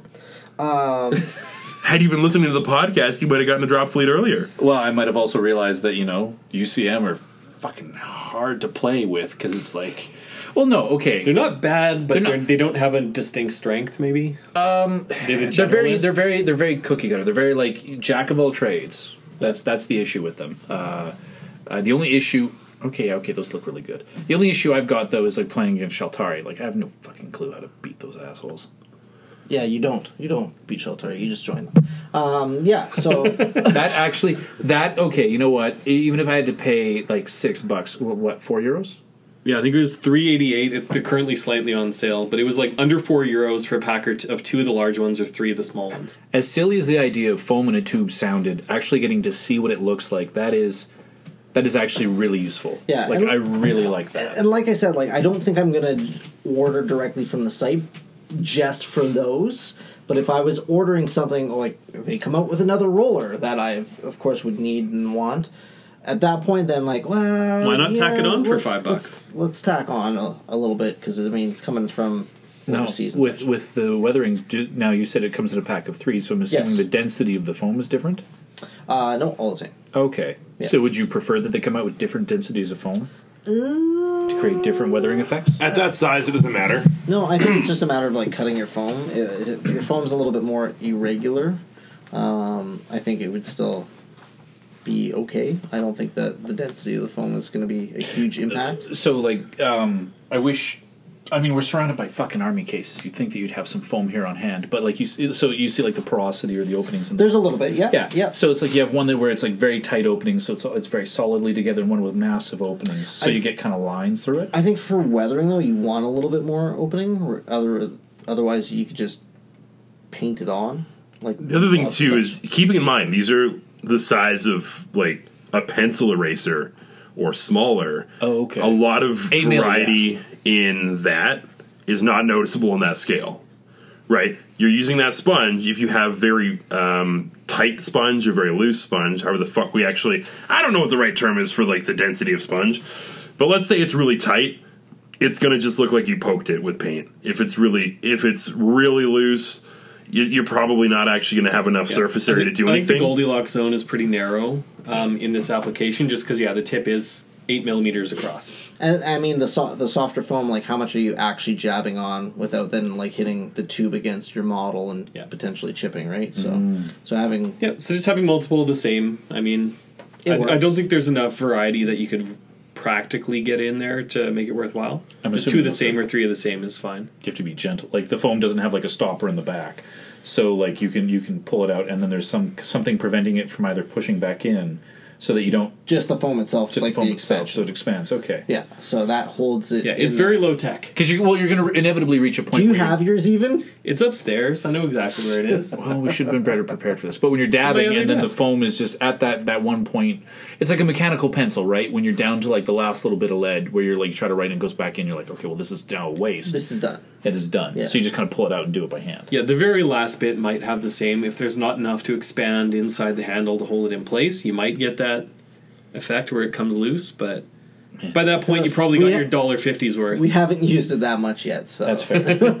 Man, the idea of like a small PVC tube filled with foam, making a killing off of that. so revolutionary. Dollar fifty at a time. Yeah, so I guess for me, I'm pretty comfy giving it a three as well, just because it's not something that I ever really go out of my way to buy because it didn't really give me much more value above and beyond just the foam that I already have for free lying around. Mm-hmm. But that being said, it is so cheap that if you're already ordering something from them, I can totally see the appeal of just like, what's an extra five dollars? Here's three of these weathering sticks. Just fucking go. Yeah, and Right. it's and it doesn't have the bit of effort required to like for example super glue bits of styrofoam to the end of an old shitty brush that you cut the ends off like you can make your own little you know spongy applicator for weathering and a lot of people have and will but you know it's five bucks somebody else did it already. Exactly. I don't, I don't have to. Yeah, like- and I mean, I mean, I'll give it a two or a three. I mean, I, I, from from a painting aspect, it's like I'm nowhere near the quality of the people at this table. Like I have one painting trophy to my name. Um, I'm I'm good. I'm not seven golden demon worthy here. Yeah, yep yeah. So I'm not that good. Nowhere close. Um, so it's like, will I ever find a use for it? Uh, probably not. So it's very much a skilled painter kind of tool. So or if you just want to jab some pigment onto some the boots of some this is not a test survivors or something like Oh, I have crappy citadel brushes Make to it- do that. true but uh, so many. I mean, there's there's enough other stuff. Yeah, that's why. I mean, like it's it's not like a, a must have, but I mean, like I said, like if if it's an add on that you just want to throw on, it's it's not a bad purchase. I It's a don't very think. low risk thing to try out, and if you happen to like it, it's five bucks. It paid for itself very quickly. Yeah, and there's so many other good things at Green Stuff World that it's it's worth going to their site and checking things out. You're probably going to find something else you want anyways. go check it out. We talk about rollers on other podcasts. You should listen. Rollers Yeah, for models. Yeah. It's like a ro- textured rolling pin, so you can like apply uh, texture to like green stuff for bases and stuff like that. Don't you have? No, wait. Don't you have a ton of those? Yeah. yeah, The acryl those? yeah, Yeah. yeah. Did you listen to the podcast? No, but we talked about it, and we, we made a whole bunch of dildo jokes. Yeah, I have several Yeah, I, I think. and I- rollers. well, that's good to know. Yeah, no, it- it- like the idea of them is is it's awesome. I mean, the company puts out enough good stuff. It's a five dollar add on. It's not breaking your bank, and uh, yeah, Yeah, that's show, reasonable. show up fast. If Fair you enough. plan on messing around with chipping or pigments, why not give it a shot? Yeah. But Okay, so we've had enough egg on Danny's face for one day. Let's go to a wheelhouse where he's actually got some real useful knowledge for us. Hopefully, Now I feel a little offended because I don't think I was holding my own. But okay, let's go on. Let's do this. Shit. Well, if you'd listened to the fucking podcast once or twice, yeah, well, if you had, you would have something known worth what else saying was once or going twice. on. So, you are giving everybody hope to be on the podcast, though. You're like, I don't have to listen. no one wants to be on this I'm, podcast. I'm like I, at this point, you're like you have two two listeners left, and they're probably like, man, we only had two listeners. I can't wait for something rele- like revolutionary. When are they going to talk about something other than drop zone, drop fleet, or this is not a test? I don't actually don't think you guys have ever talked about this is not a test. Briefly. We've talked about it tons, haven't we? A bit, I think mostly in terms of like, shut up and take my money. We rev- Anyways, we'll we'll argue what we have or have not talked about later. But one of the main reasons we got Danny on board for this episode is the fact that none of us have really ever played um, Flames of War. I Like thought it was because you were down two guys. yeah. It can be two things. Like low bar, better than nothing. No, but really, it's like I've had models for Flames of War since 2006, and they've never been assembled. Um, but uh, it is a cool game. We've briefly, I think Mike like pseudo dabbled into it for like a week and a half. Um, and so sure we, he bought it at one point. yeah, he owns it. I don't know if he's ever played it. Um, but anyway, so a new edition just dropped. Yeah. And I guess um, for anyone that has maybe kind of been thinking about getting into Flames of War or used to play and is maybe looking at bringing out the models again, could you maybe give like a, a quick uh, rundown of like maybe like what's your sales pitch for fourth edition Flames of War? Okay, so um, I'm going to touch on a couple things there. So you said like the people who have played or they have Flames of War stuff. Um, the change from I, I've played since version two. I've, I've been in it since like 2011, 2012, um, and I so I started in version two. We're now in version four, um, and the change from three to four, I would argue, is is very much like uh, eighth edition fantasy to Age of Sigmar.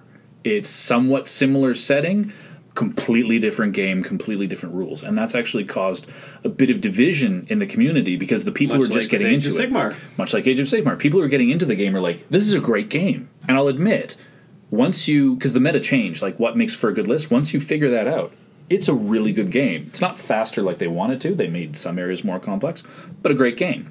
Uh, whereas you have the old school people, uh, where they, like myself, where they played version 2 or version 3, or even, God forbid, they were all the way in version 1. Those poor bastards. Because that was like the Wild West of Flames. But they're like, oh, I don't like it as much. And, and the reason why is, I'll touch on it later, is they can't play gimmicky shit.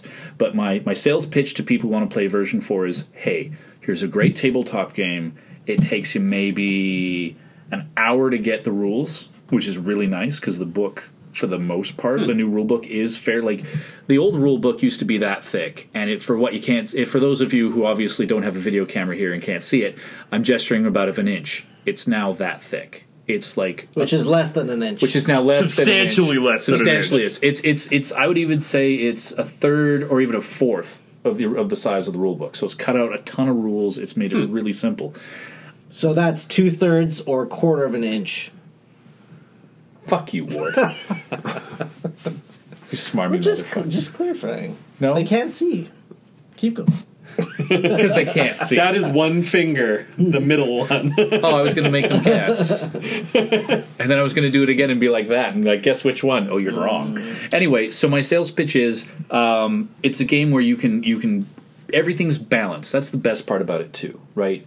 Uh, it's broken down into infantry, mechanized, and tank companies. And the old meta in version three was tanks were great. In the new edition of the rules, now infantry players actually can really stomp the shit out of tanks. Whereas it used to be sit in a foxhole, basically sit on objective, wait, and win by by, by timeout. Win by not dying. Win by not dying. Win by timeout, or your opponent breaks himself against your lines that he takes a company check and bottles. Now it's no, you can actually go running at him, and they've made it so simple. Like I guess an example would be um, infantry would move up, and it's like, oh, we're going to assault this tank. Better roll a, a, a- a die and hope we pass a check. Now it's like, no, move up and assault it. You don't care. War is hell. Go and do it. So now there's no longer that like, oh, we're going to get you next turn. It's like, oh God, no. There's 30 bases of Russians coming at me, and I can't possibly kill them all. And That is sort of how Russians That's- that's operate. Russian like tactic. like like yeah. And then so it, the game is now a lot of people would play it because of its historical nature, and it's now actually a little bit more accurate historically. So, why would you play Flames of War instead of finding a conventional historical rule set? Uh, okay, so the only other historical games that I know out there are like Bolt Action, which is cheaper than Flames, but I also don't know a lot of people that play it. I've never read any rules. I've never, I haven't even heard anything about it, but I know it's out there. Totally Yeah. different scale. Pretty much all I know is it Completely different exists. scale. Well, no, there are there are also other. I can't remember the names off the top of my head, but I've got some friends of mine that play World War II historicals. Isn't there like a Team Yankee or something? A Team Yankees also by Battlefront Miniatures. So Battlefront Okay. Miniatures uh, came out with Flames of War. Then they did Vietnam. Uh, then they did the Arab-Israeli War. and then they did Team Yankee, which is kind of a World War III occurred in the 60s and 70s. Oh, okay. Um, and the new rule set is very. Uh, they did things differently with Team Yankee than they did with any of their previous games, and version four is very similar to Team Yankee in um, how things work now. So the idea was a standard turn, a standard game would last two and a half hours. And when I played at ETC several years ago, the tournament games were three hours each, and we had to play six of those, which was nice. That it was two per day, because you were exhausted by the third day. Like it was just uh, you were a mess. and it was also like 40 degrees Celsius in a poorly air conditioned hall. So it was it was bad. And you were sharing a room with 40k and fantasy players, so there was like easily 3 400 people in that room. It just got hotter and hotter. That sounds delightful. Yeah, it's it's an Iron Man kind of thing. Um, why would you play it over anything else? Because uh, because they've re released the new rules. Um, they're focusing on mid war now instead of late war and early war, and so they've released new models, new plastics, which are really good, really basic to put together. But once they're painted up, you can do a lot with detail there. I mean, it's very basic in the kind of this weird yellow plastic they chose. But once you prime it, you go painting it, highlighting it up. It's like it looks really sharp. So their Okay. plastics have improved considerably. Uh, they're still supporting the game. Like I said, I'm sure there's other World War II games out there. I haven't heard about them, and I don't know anyone that plays them. Crossfire, Poor Bloody Infantry. There's like there's a handful out there. It's so I guess if I'm trying to understand what you're saying, then Flames of War maybe has a more stable or consistent community. Like you might have three or four dudes playing Crossfire in their basement, but you're not necessarily going to be able to go to a game store and get a pickup game of that. Yeah, there's you're not. I mean, I've I've never seen I've never seen anyone play it at Thundergrounds or Mission or uh, uh, or any of the other hobby stores here in the city.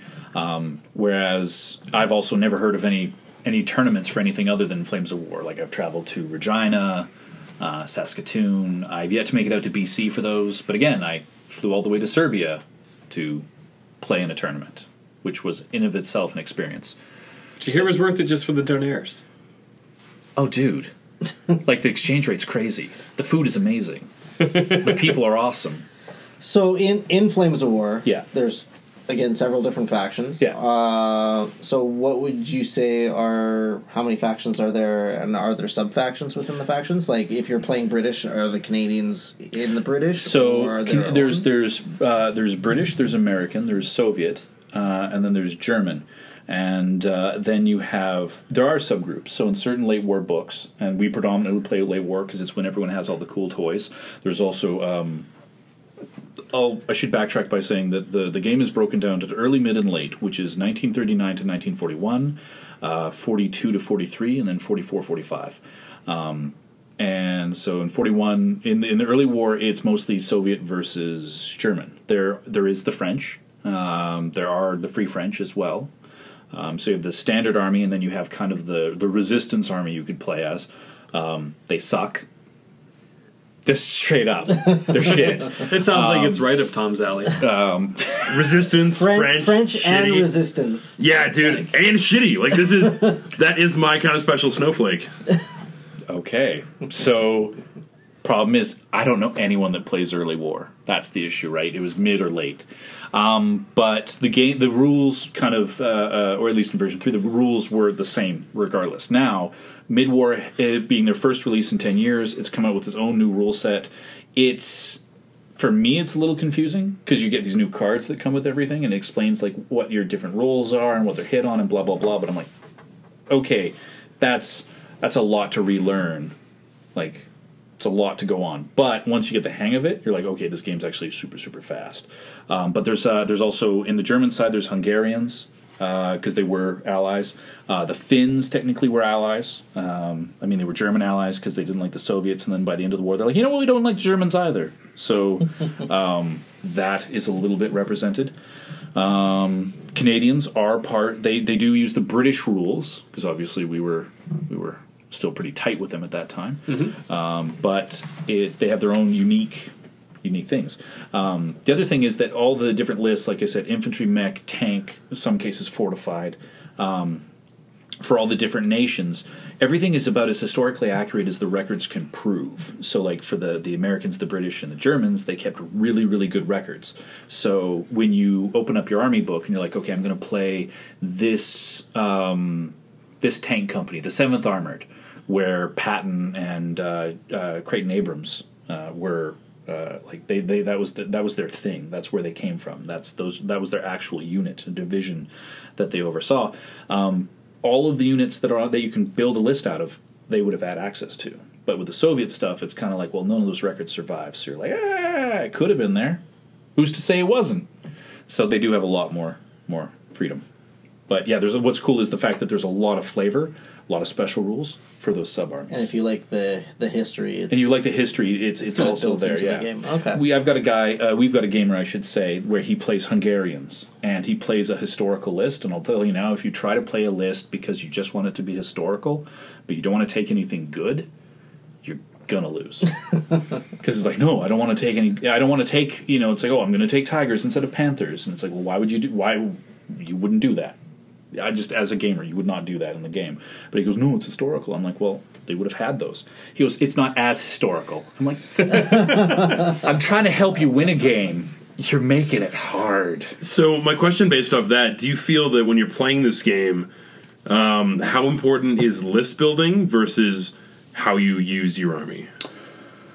Okay, so in version four, um, units. So in, uh, I guess that's a fairly large question. Um, in version three, a unit would break. It was if it was put below fifty percent. So Well, let's simplify it for a second. Then, is it like a 40k where you like, or a I haven't played forty k since fifth edition. Well, okay. How about this? When you set it, when you set it up, do you have a sense of who's going to win or lose based on the lists that you, the two of you are playing? It's down to mission and terrain because army, like I said, armies are balanced. So it's down to like you know, is the is the is the tr- is the board wide open, and your infantry versus tanks, and the infantry has to move to go defend an objective. The tank player's probably going to win, but that's more down to the table than it is the actual armies. Okay, so let's. So But it's not a game that is decided at the buy models phase. No, not at all.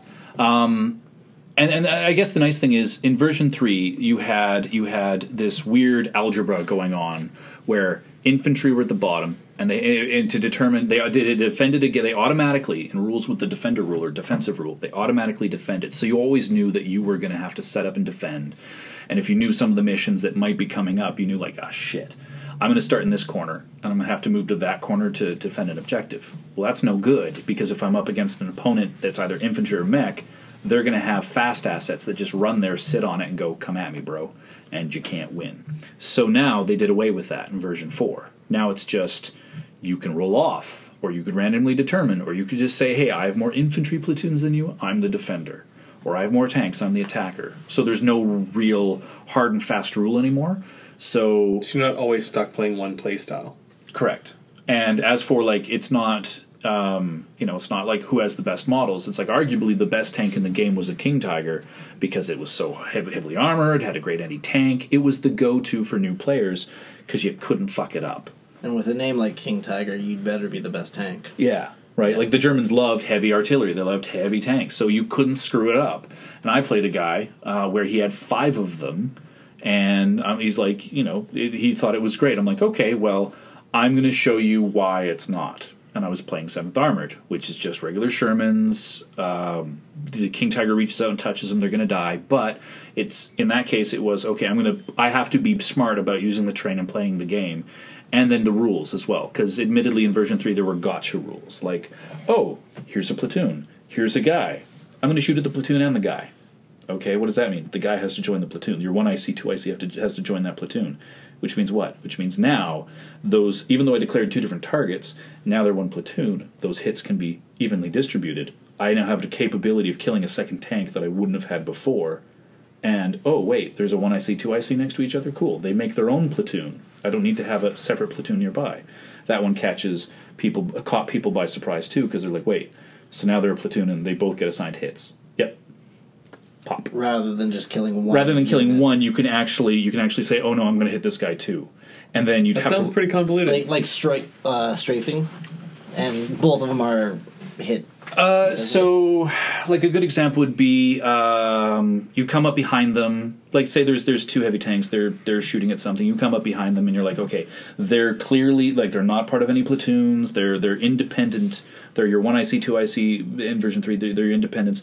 You shoot at one, he automatically like doesn't even get a choice. Automatically has to join the other. So if if someone made that mistake, you didn't even have to declare anymore. But the only, when it was a platoon and the guy, you're like, okay, I'm going to shoot at the guy. Then he joins the platoon, and then you get to then he has to get assigned hits too. So if people weren't careful, there were little gotcha rules in the edition that you could manipulate, and boy.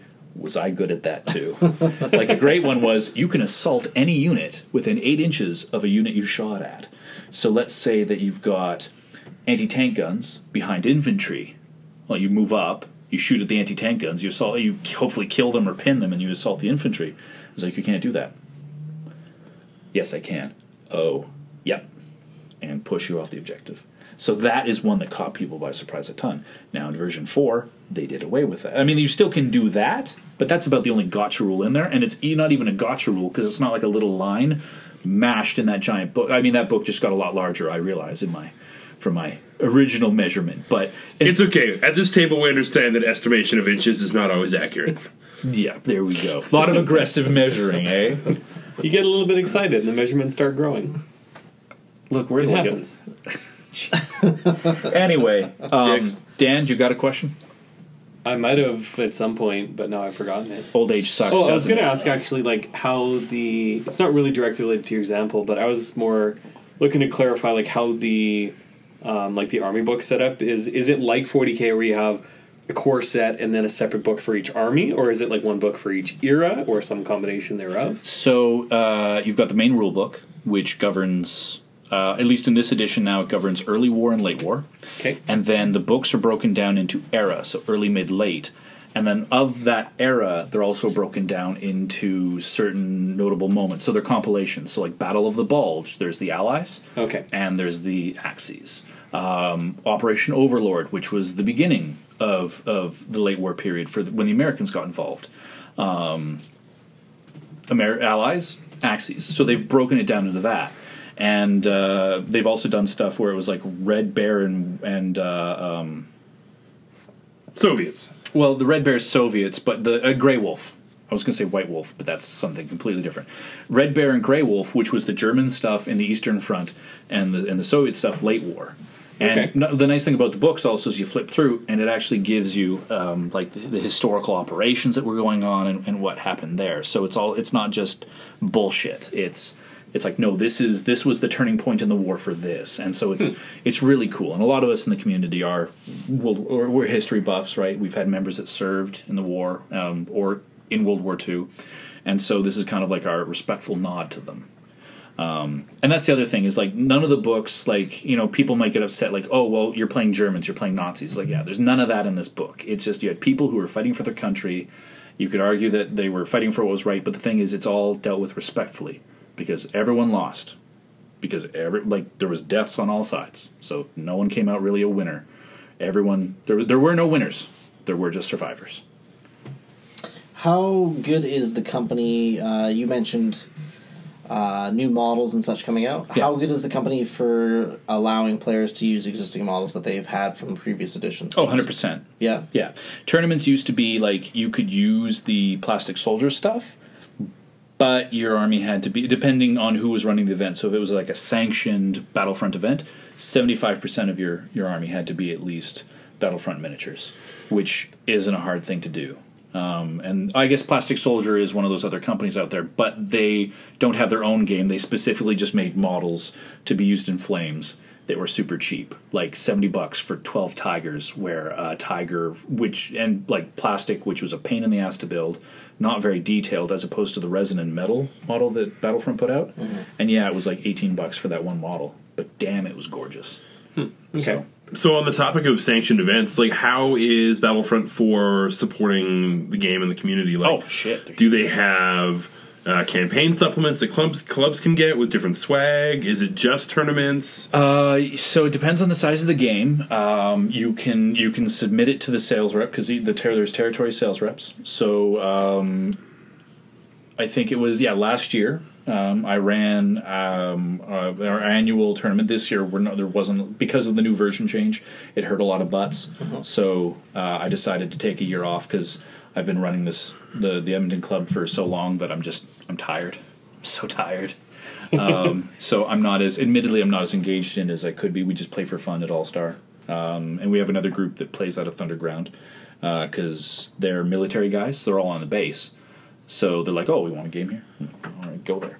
Um, but as for support, you you it was really cool. We just said we're having this event. This is how many people we're having, and this is what it's called. He goes, "Okay." Um, what you want the trophy inserts to say? So like the plaques. So I, we did up plaques for everything, and so um, it was it, you know Battlefront sanctioned event because and then there's this whole uh, if you go to what would Patton do? They have uh, Battlefront scoring, or not Battlefront scoring, but they have like ranking because there's a, a Masters tournament, and I think it's like the top one or the top four people in Canada and the U.S. get invited, and then yeah, The tournament of one.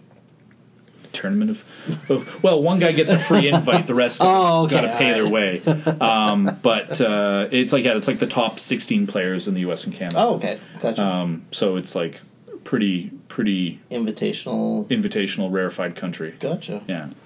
What would you recommend for players that want to start playing this game? What's the best avenue to go with, like a rule book and a starter? Oh, uh, I don't. I mean, they don't have uh, the the starter that they have was an open fire box, which is like here's some infantry, here's some tanks, learn the rules, fart around, get used to it.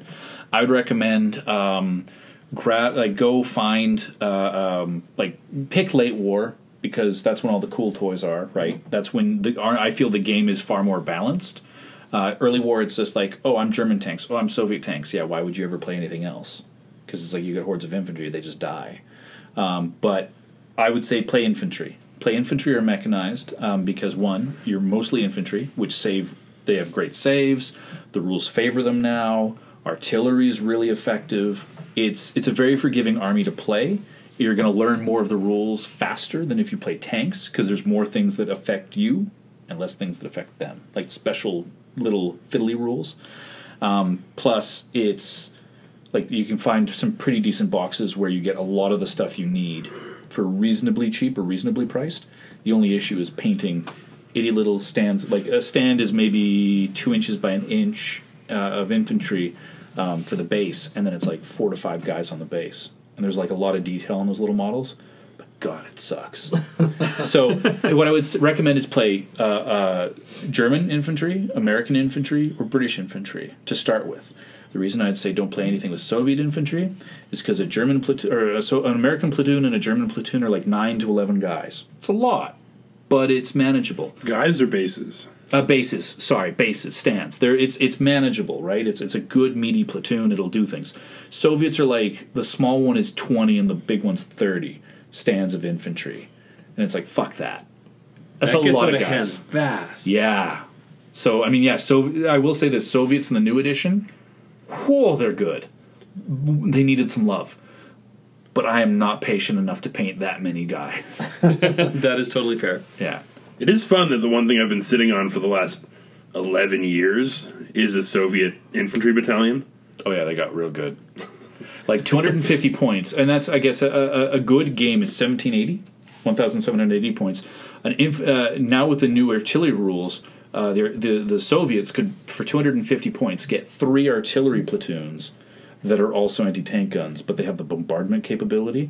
So they have they can shoot at infantry direct, they can shoot at tanks and and, and direct. May- Maybe hurt them, but not really. But the big thing is you have three artillery platoons for a fraction of the points that most of the other uh, uh, um, uh, armies or nations have, and it's like, why would you? Why would you need anything else? Eh, So it's like that's that right there, right there, 250 points. Bam, that's a great starter. You can build anything you want around that. Yeah, it's frustrating how good they got. And I'm someone who only has Soviet tanks, no infantry, because again, I'm not that patient. So Tom, you're in good you're in good hands there. You got some good stuff. Get Well- painting, Tom. Got other shit to do. I got my Grymkin. But no, it sounds pretty cool. Um, well, looking at time here, is there any kind of like last thoughts you want to give anyone um, before they think about getting into Flames of War, or any info you may want to give people? Like, where can they find page. you Okay. um, and your community? Uh, so our page is the on Facebook. It's the uh, Flames of War, it's the Edmonton Flames of War Fusiliers, um, and I will say that you're probably if you go looking online for anything, there's going to be a lot of just disenfranchised. Crappy older gamers, and I say crappy older gamers because the reason why they're so butthurt about the new edition is because they can't play gimmicky bullshit armies that had a one trick pony that allowed them to win games. So they're very upset about that. So if you see those comments, disregard them because they're just very negative about it. And I and if, if any of these guys listen to this podcast, they know who they are because they're in Calgary and they're shit at the game because they relied on those Shots fired. Yeah, yeah, Well, we're always very tame with our comments on this podcast, so this is True. so atypical. yeah. Yeah, true. True. True. But uh, no, honestly, it's uh, it's a good game to get into. Uh, it's a it's a well supported community, and the one thing I'm proud of in our group is that with people who are wanting to play, we'll let them play a game. We'll run them through a demo, or if they just want to play themselves, after a turn, we go, "Here's what we would have done and why." And then even with players in the game, like uh, uh, some of my guys, after playing a game with them, whether uh, I'm not going to toot my own horn, but more more of the times I win than I lose. I go, here's what you should have done differently. Here's what you should drop out of your list, if only because um, it doesn't suit their play style or it doesn't work for um, the new meta. So there's like Do you win- supportive players and teachable moments and that sort of thing. Yeah, Do you do you win games in fourth now? Because you said like that you used a lot of like gotcha moments from third. So the thing is, you got rid of. Yeah, I I still do because Okay. because it's it's figuring out like so so. I guess the thing I wanted to say earlier on was in version three, a unit would break if it got below fifty percent. Now there's it's like no, it will break if it's below this number of tanks or this number of infantry, and then the army as a whole will only break if these select things which form part of your formation break. So it's before it was like okay, you have six platoons. If you lose four of them, then you're rolling. Now it's like, oh, you don't care about that support stuff. You only care about these core units. If they're still alive and everything else is dead, you're not in any danger of running. you're good. So that's why the frustration of Soviets, it's like they have 30 stands of infantry. When do they test? When they fall below three. Get fucked. Get fucked. How about Soviet tanks? They're they're they're super super cheap to buy, like T-34s or or Lend Lease M4s. Uh, you can get like up to 10 tanks in a platoon. When do they test? When they fall below two. Fuck you. It used to be when you killed five of them. Now it's below two. Ah! so yeah, I still win games, but now it's a lot closer. Gotcha. Okay. Yeah. Fair enough. Cool, good to know. Well, um, board. What's coming up? Oh man, that I didn't prepare. for. Oh shit. Okay. Well, we know onslaught's happening. Onslaught's coming up. Uh, we do have uh, some other events. There is a steamroller uh, November fourth. Uh, we also have a uh, another steamroller down in Calgary. Do we not? I'm also looking. There's a Malifaux event happening in Red Deer at the beginning of October. Yes, October second. I want to say. We're looking. We're Tom, looking. Tom's Tom's on it. We got Yeah. we got top men working. Okay, on it right well, now, top so- top, Top men, men, Top men. So so while they're while they're busy using the Google, I got Yes. it. uh, while they're, he's still busy using the Google, uh, what games are going to be at Onslaught? Uh, we've got nine systems uh, this year. Uh, we've got uh, on the fri- or not on the Friday, on the Saturday, uh, we've got 40k uh, with eighth edition. We've got ninth age fantasy going on. Uh, we've got the first ever onslaught spectacular cup, and we've got drop fleet. Wait, you said sac- Sactacular Cup It's called the Sactacular Cup. for Blood Bowl? Yes. Okay, I was really worried because knowing this this group, you keep mentioning sacks, and Yes. it's like Well, that's why we were. Yes. ah, Ni- okay. Nine, ninth age is currently sold out. Wow. I have a waiting list of four more players. Are you fucking kidding me? No, not at all. Uh, Blood Bowl is fifty percent sold out now. Out of how many? Uh, Twenty. Out of 100%. Shit. Uh, forty k technically has six spots left. Out of how many? Uh, twenty six.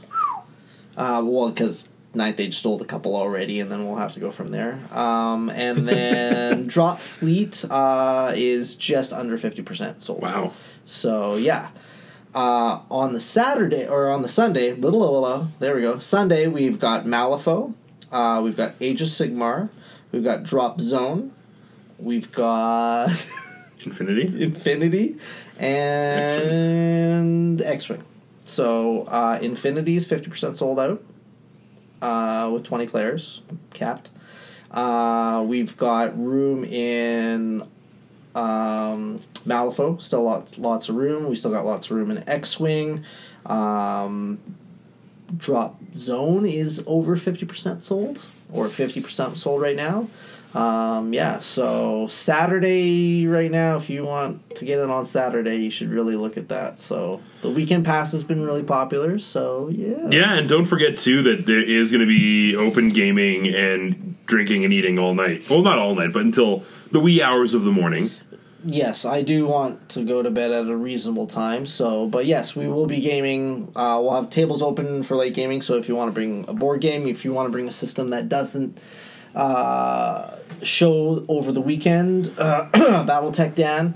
Uh, BattleTech, what? I'm paying attention. More than welcome to uh, to come and use some tables and some terrain on the Saturday night. So I'm doing the same thing for War Machine. War. Machine. Well, originally we were going to do some Flames of War, and I might. Uh, I know a bunch of my guys that are uh, playing Drop Fleet or Drop Zone, and we might uh, we might see about that. Yeah. it means bringing a tub of terrain, but Drop now.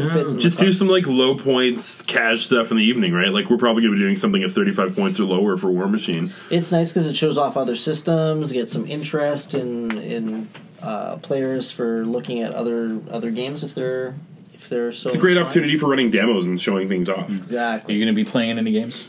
Possibly Saturday after. Uh, most likely, I'll be drinking rum. So You should play some War Machine Saturday night. I'll most likely be drinking rum. might, I, might I suggest? Uh, uh, would you appreciate if I bought you a little plastic coffee pot? Oh yes, Because unlike pots. the glass one, where let's be honest, y- that's going to break. Plastic one, you can fill that full that thing full of rum. It's a little and Red bit more Bull. durable. When I get angry, I can throw it. Yeah, yeah, plastic will Yeah. work. We'll make you some. We'll make you a coffee pot of rum ball, or rumble, I guess. It's Red Bull and rum. It's gonna fuck you up. I don't know how that's gonna work. Poorly. Okay, so uh, moving on, we do have the Welcome Back to Malifaux at Nerd City on October 1st. Registration's at 9 a.m. and 6.30 is when it hypothetically is ending. This is in Red Deer. 20 bucks to enter, 50 Soulstone gaining ground, and you can contact gore.wepler at gmail.com to sign up, or if you have any questions. I think that's all we have for events. As always, if you guys are running any events or know of anything happening that you want promoted, send us a message on Facebook or, you know, link it on our page. We're more than happy to promote any events that we've got coming up. So please do that, right? Uh, I would also like to send a, a nice thank you to Danny for putting up with our shit for the last hour and a half. So okay, I appreciate coming out to the only podcast I'll probably be invited to. So I appreciate or this ever again. Yeah, that's that, well, that was implied. No, thanks for having me, guys. Yeah, the Awesome. pleasure. Um, so, uh, this has been another episode of Hobby Night in Canada from Hobby Night Studio B. I'm Tom. I'm Dan. I'm Ward. I'm Danny. And page your fucking models and have a good time.